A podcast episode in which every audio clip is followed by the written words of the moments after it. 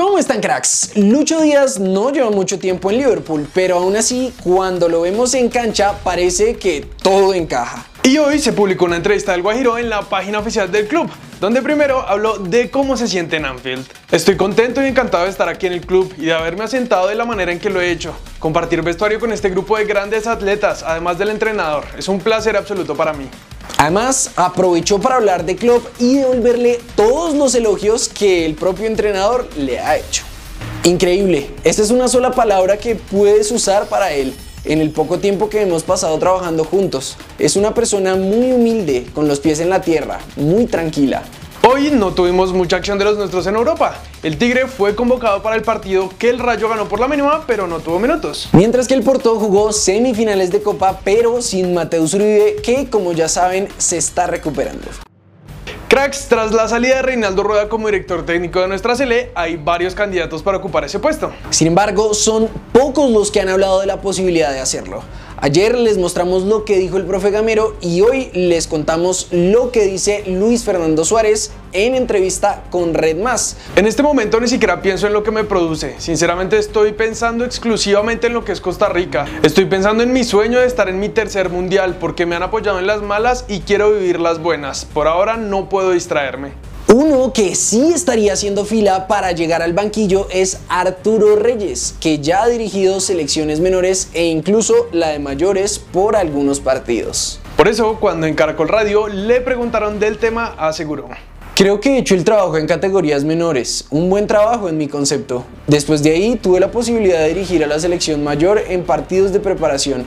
Me sentí muy cómodo, Lógicamente que yo tenía claro que no iba a ser el entrenador, eso era momentáneo, mientras la federación encontraba un entrenador, siempre lo dije. ¿A ustedes les gusta alguna de estas posibilidades, cracks? Los leemos abajo en los comentarios. Para terminar, Ramón Yesurún dijo esto al canal que no debe ser nombrado sobre las características que necesita el nuevo entrenador de la selección.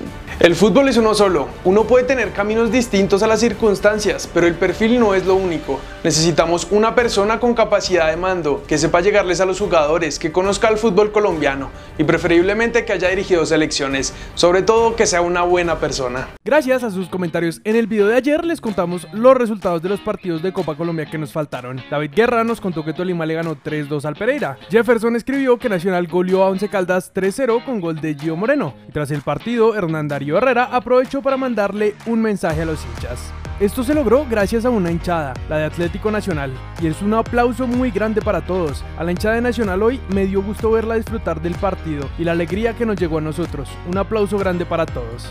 Y finalmente, Santi nos contó que Fortaleza le ganó al más reciente campeón de liga 3-1 como visitante. Hoy se jugará el partido que cierra las llaves de ida entre Millonarios y Jaguares. Justamente Andrés Ginás, central del equipo azul, habló con el canal que no debe ser nombrado sobre su futuro y la posibilidad de jugar en ligas europeas.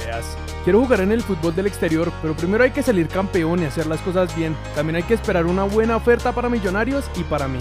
Otro que habló con este canal fue Fernando Jaramillo, el presidente de la Mayor, que aprovechó para decir esto sobre el regreso del Cúcuta Deportivo al fútbol colombiano. Es una muy buena noticia para el fútbol. El Cúcuta y sus hinchas se lo merecen. Creo que va a ser un proyecto exitoso que se dio con ayuda del gobierno con el Ministerio del Deporte. La fiscalía confirmó que Freddy Rincón era quien iba manejando la camioneta en el accidente. Además mostró un video que lo confirma. Camilo Vargas fue la figura en el empate contra Monterrey gracias al penal que atajó al minuto 26. Nuestra selección femenina jugará dos partidos contra Estados Unidos el 25 y 28 de junio como preparación para la Copa América. El Chicho Arango marcó doblete en el partido contra el Orange County. Diego Baloyes anotó el único gol del triunfo de Talleres ante River. Cracks, hasta ahí llegan las noticias de hoy. Vamos a pasar de una vez con el comentario destacado que lo hizo David Guerra.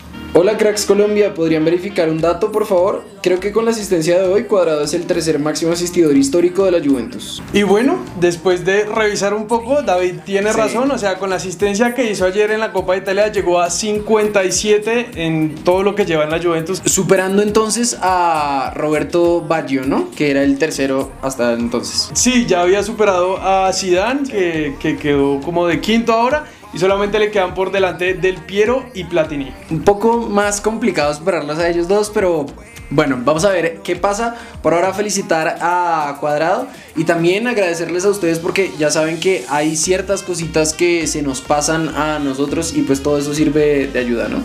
Por ahora no es más, recuerden suscribirse, activar las notificaciones, seguirnos en todas nuestras redes sociales y nosotros nos vemos en el siguiente video.